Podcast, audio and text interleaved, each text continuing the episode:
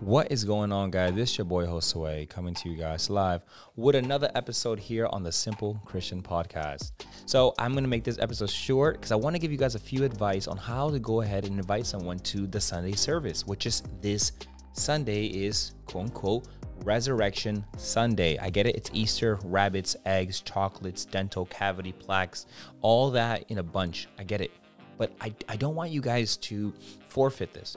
I don't want you guys to go ahead and fumble these passes because, first and foremost, what's more important about Sunday than Easter eggs is people's salvation.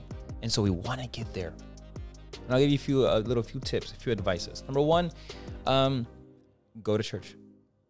You can't invite someone to church and not attend church your, yourself, right? It kind of doesn't make any sense, right? So number one, uh, attend church, right? Like fellowship and sing and worship God and and um, and and be there, be present, right? Like put your phone down, like be present. Number two, uh, in, invite a non-believer. We love believers, but we also love non-believers because number one, they're not saved, and if they're not saved, they will not inherit the kingdom of God. So invite them they are they're already or they may have a false idea of what the gospel message is which in my own experience many of them uh, have a really bad understanding of what the gospel is. Apparently it's a very moralism. It's just do do good right? The golden rule. And that's not that's not true right? That's that's actually like work-based righteousness. And so we want to make sure that they know what the gospel message is. And so we invite them to church so they can see and fellowship with believers. And if they have any questions, they can ask freely. Don't force it on them. Like, don't send them a message on like their Instagram and their Facebook and a text message and call them. Like, you're hitting them in all forms of like social media, and like that's bombardment. They, they're probably not gonna go. Number three, take photos. Like, take photos and post them prior to Sunday. Like right now, if you haven't posted anything like before today or before listening to this episode, you already have been making it really hard for a believer or a non-believer to, to to know.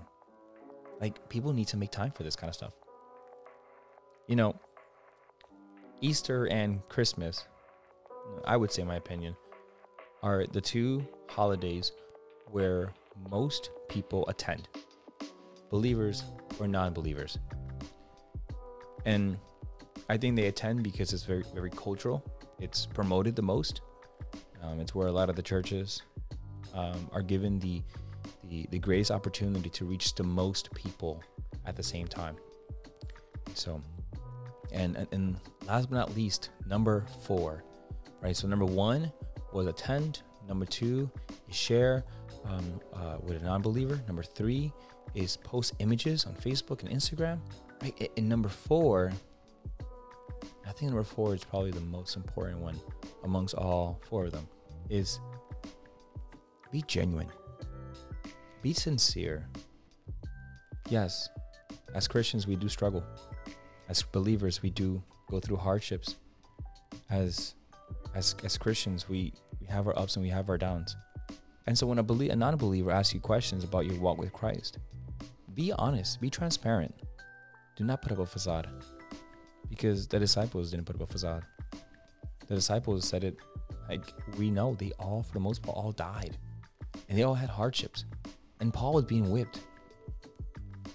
And if you're not being crucified in your walk with Christ, if you're not being, um, you know, punished for being confident and courageous in your walk with Jesus, and maybe you're compromising too much your your walk with Christ to fit the cultural norms.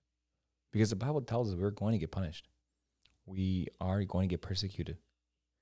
And so, with all that being said, then, guys, um, I hope my, my advice, um, some of my insight has given you guys some form of enlightenment that you guys can go ahead and, and, and do these things.